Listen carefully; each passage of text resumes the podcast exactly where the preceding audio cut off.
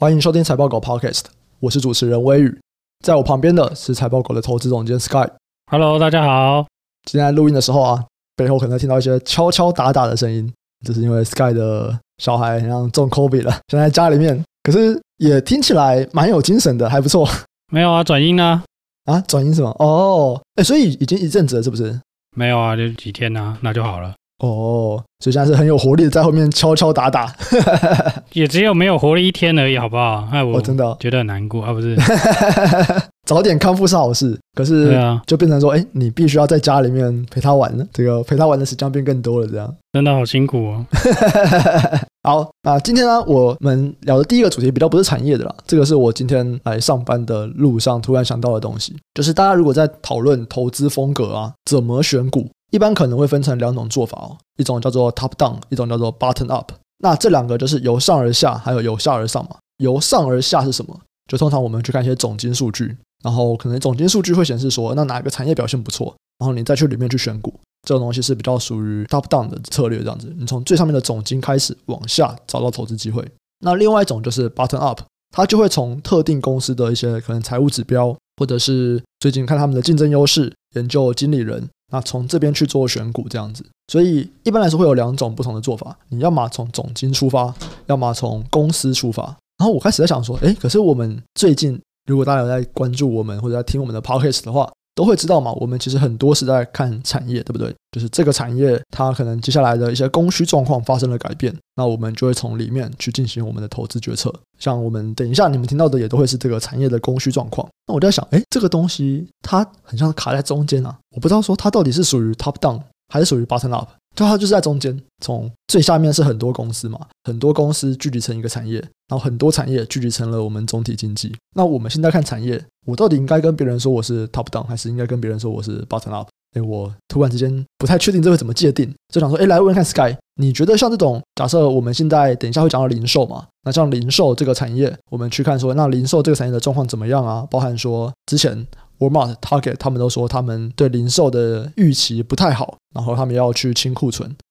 然后我们去关注这种东西，去找到延伸的一些投资机会，或者是可能要避开的地方。这个算 top down 还是算 bottom up？ 从产业延伸的机会，我觉得算是 bottom up 的一种吧。哦，为什么？我自己觉得啦，你产业的资料是很多公司聚集起来的嘛，也有那种政府像主技术统计的东西啊。你应该说你采样的方式不一样啊，但我们主要是以，譬如说这个市场里面 A 产业有十家公司，我们可能找五家在这个产业里面 C R 四 可能 maybe。百分之五十， 嗯，我们把它当作是一个参考的指标嘛，然后去推论说这个东西会造成的影响。所以这个我自己会觉得就是比较偏 bottom up 的刺激资料吧。哦 OK， 再整理啊。所以我可以这样讲吗？你觉得产业资料有两种，一种是我们就是去找一几个代表性的公司，然后就拿这几间公司的状况来代表这个产业，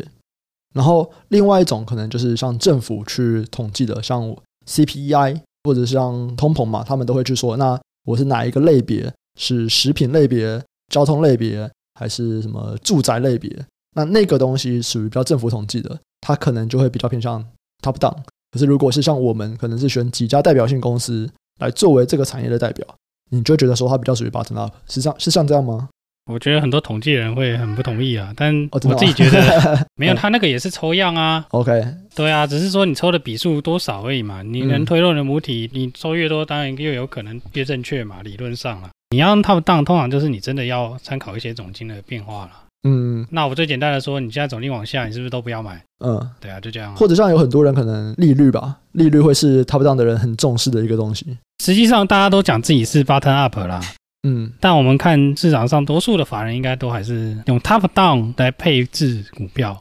哦，举个例子好了，你的利率拉起来啊，股票就要配比较少嘛。殖利率如果拉起来啊，我、哦、说降低股票部位这样子，通常股票的吸引力就会变低啊。对，对啊，这个就是 top down 啊。嗯，对啊，所以你看外资投信的那种什么什么策略什么的，他都其实用这样的方法去看的。嗯，他们其实都跟你讲说我是 bottom up 了，但实际上他们最上面的那一层其实是 top down 了。嗯，当然你说他是哪一个我也不知道啊，对不对？而单纯在讲选股这边啊，我一开始在想的问题就是说，你透过产业来做选股，这个到底算是 top down 还是算是 bottom up？ 我觉得是 bottom up 啦，至少我们是这样啦。美丽不是有个什么投资时钟哦，那个可能就比较像 top down， 嗯，就是经济可能走到哪一个阶段的时候，我要去选什么股票。哦， OK OK， 我了解了，我了解了，就是我没有在管理这个产业有什么特殊的变化，嗯，就是经济走到这个时候就是要买这个股票，有点类似我们在投资不同国家，我们会说，哎，这边的人均 G D P 到了哪里？那接下来哪个产业就出起来？对对对，你可能看比较粗略的，或是说比较、哦、就是没有在看这种 specific， 你哪家公司或是哪几个，譬如说好，半导体现在大家拿到钱了，哎，大家捡到钱了，等下大家来花钱。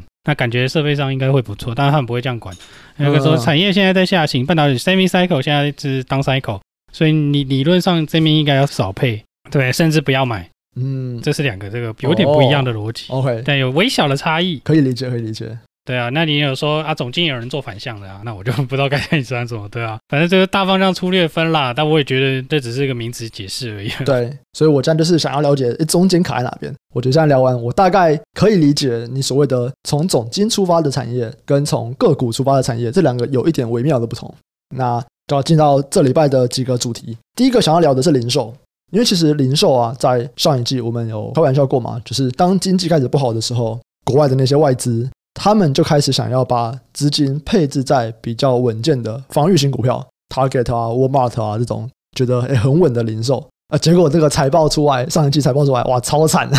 跌超多啊，跌了 百分之二三十 这样。可是我们最近很像看到的还不错，因为在这一季的几个财报出来，不管像 Walmart 或者像家得宝这个卖家具用品的，很像看起来都显示消费支出还不错哦。所以如果我们去看过去一周几个相关概念股的表现，不管是看非必需消费，看连锁百货，看家居，或看家电通路，他们大概都涨了 百分之十到百分之二十 左右。那这样子可以说我们的经济其实还不错，零售其实还不错吗？因为我们在上一次不是有提到说 Target Walmart 他们都提到他们要去促销去清库存，所以现在表现好哦。那我们要怎么样去解读这个东西？表现好是营收表现好吧，对不对？对，都是 beat 嘛，不会预期到 beat 啦、嗯、就没有到差嘛，那就表示你促销还 work、啊嗯、代表说我要降价促销清库存哦，我这样子做我其实是卖得掉的。对啊，可是很多人在讲说干你这什么废话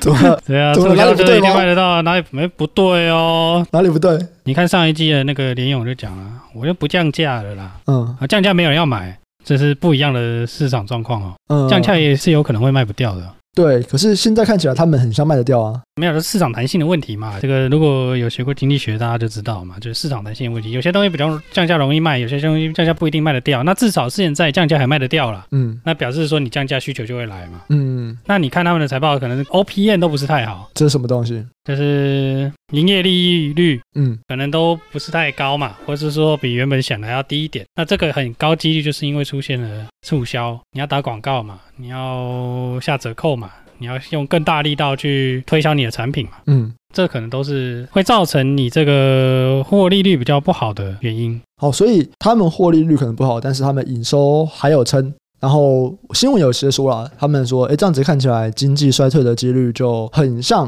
就是在不会衰退这边多了一个力道嘛，就代表说你降价你还是卖得掉，消费者还是有消费力道的，这样子我们经济可能不会衰退太严重。你认同这件事情吗？我认同啊，这只是一个存货循环的一段路而已啊、嗯、对啊，那你说这个股价反弹什么的，因为上一季讲太烂大家好难过啊，这一季哦好像没这么烂哦、啊、起来这算常见啊。嗯，上一季就大家都在讲嘛，说诶家具就卖不掉了什么的，结果现在看起来整个家具通路看起来还行，就是说哦很像也没有到这么差啦，上一季可能大家的那个期望落差太大了，所以上一季表现得很差，可实际上面很像也没有那么差，所以某种程度也是在证明说，当我们大家看到某一个消息，然后大家都在看的时候，都很容易去过度解读它，因为你一定是当下嘛，当下也有可能 overshooting 啊，对啊，那嗯，这个就股价为什么波动会这么大嘛，就是股价会有波动嘛，波动来自于哪里？就来自于这些预期的不一致嘛。对，那我想特别再把服饰这块拆出来，因为我们之前在讲这些百货的时候，我们有提到嘛，其实台湾有蛮多的做衣服的，他们的客户就是这些厂商，就是 Walmart 啊，就是 Target 啊，他们的服饰就是只是在那边买。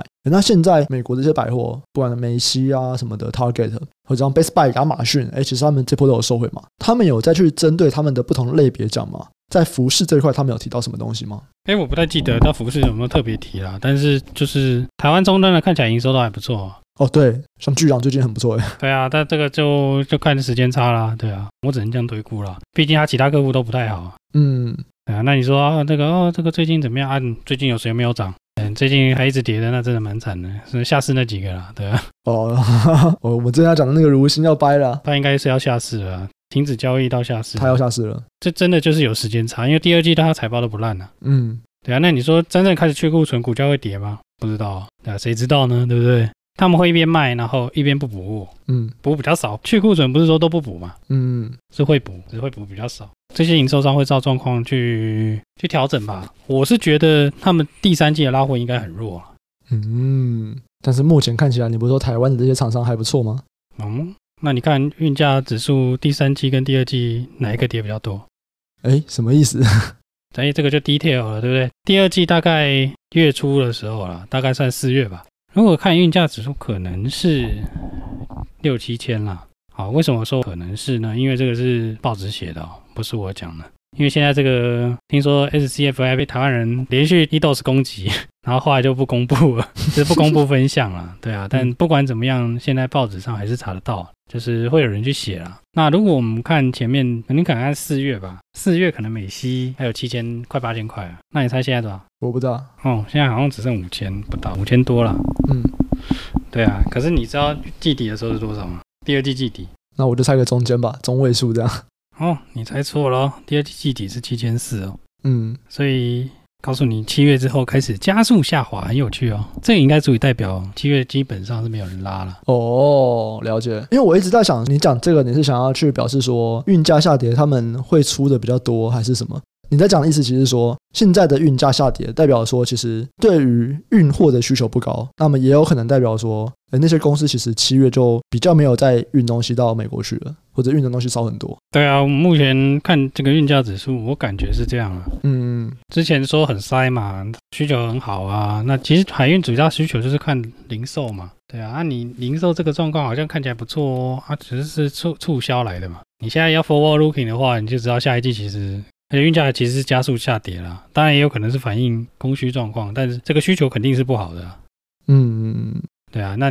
但我这不是说这个航运那几家公司不会赚钱，他们还是会赚啊，因为人家真的有签一年的约啦，对啊，对啊，但是但是这个就是可以反映说，其实零售就是真的没有那么热络啊。嗯，尤其是第三季，大家现在还看不到啊。所以对于零售这边，你觉得有可能比较糟的情况还没有到吗？还没有反映在财报上？上游啦，现在逐步在开始反映到上游的公司，逐步反映啦。可你看上游公司已经跌超多了，巨阳从年初可能两百四、两百五，它低的时候有跌到一百四十几啊，当然现在回到到一百八了。我讲的是获利或者是说营收，是公司的基本面，哦、不是股价，股价会领先。你说股价会不会再跌一波？我不确定。如果就是第三季去到明年第一季就去完了，那说明股价就不会跌。哎，等一下，可是如果我们看营收的话，巨阳的七月营收很好啊。啊对啊，所以我就跟你讲这东西很难那个嘛，你有可能有前后的挪移啊。可是你前面你不是有说你觉得七月的运量很少吗？你不可以拿单一公司，我随便找到嘛，有营收 Y Y 百分之百 的，你跟我问我这个我怎么说、哦、我怎么回答你？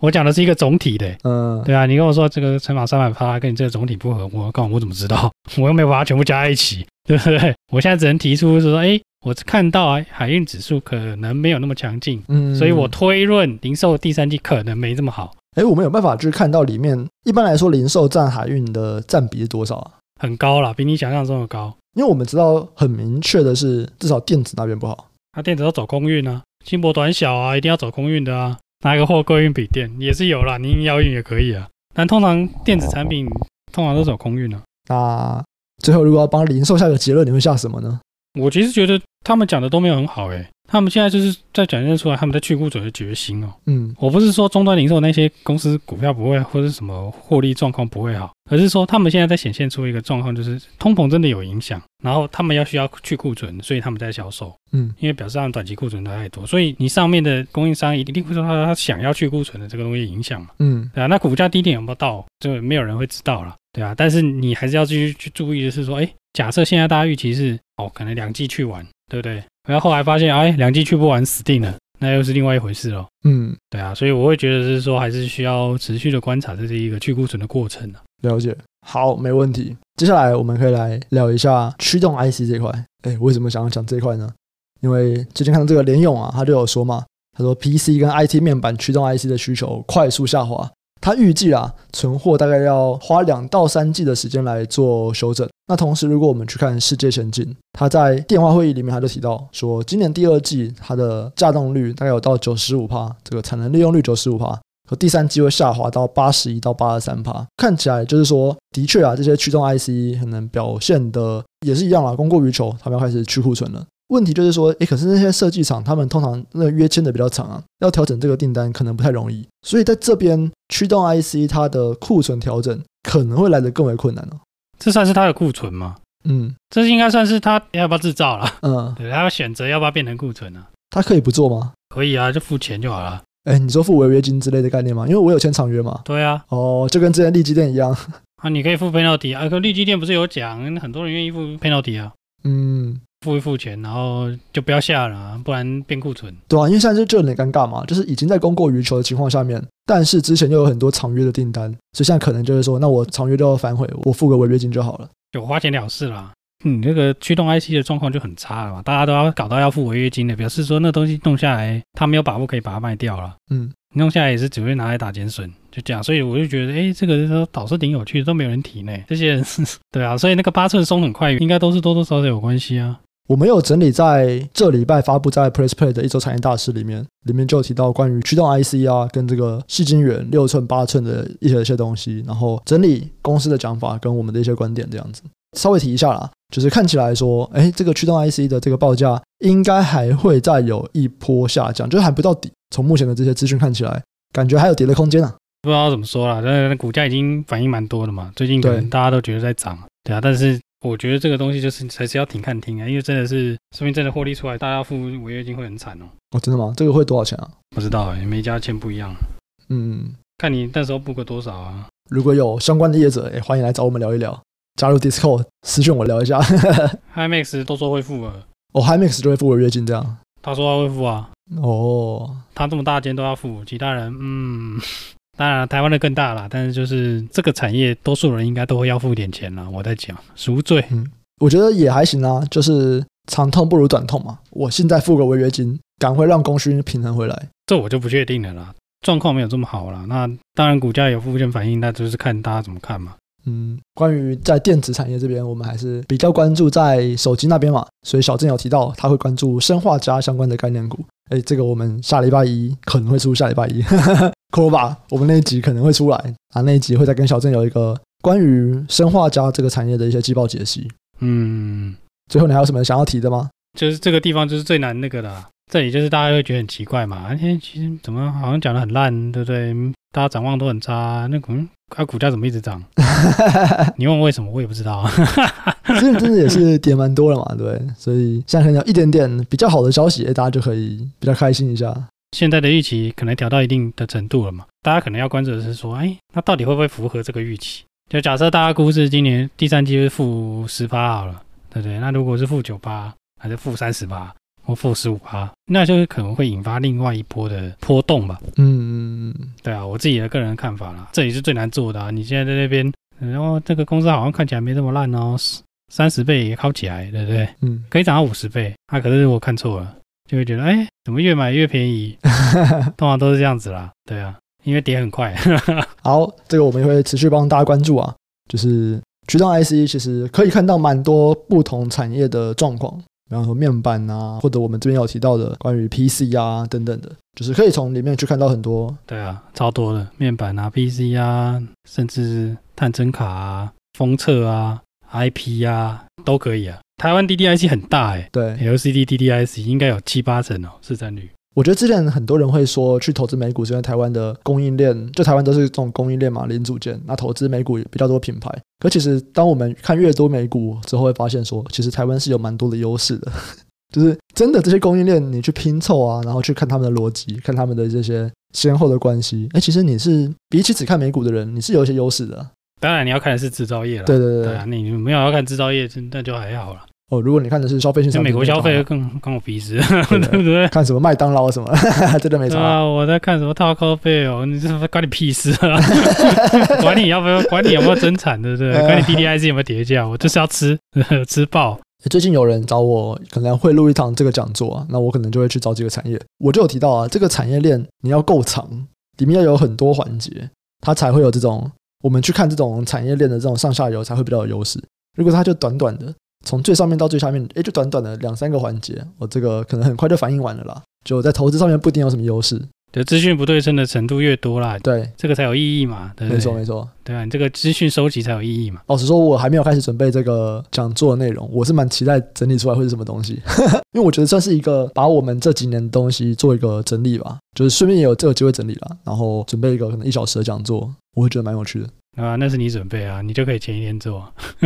这个比较难，我之前很多讲座前一天做是因为东西我都有了嘛，然后我大概也都组织的差不多了，我只要把它们变成投影片的形式而已。可是这个就不一样了，这个内容我应该要准备蛮久的，可能要准备一两个月。哦，那就靠你了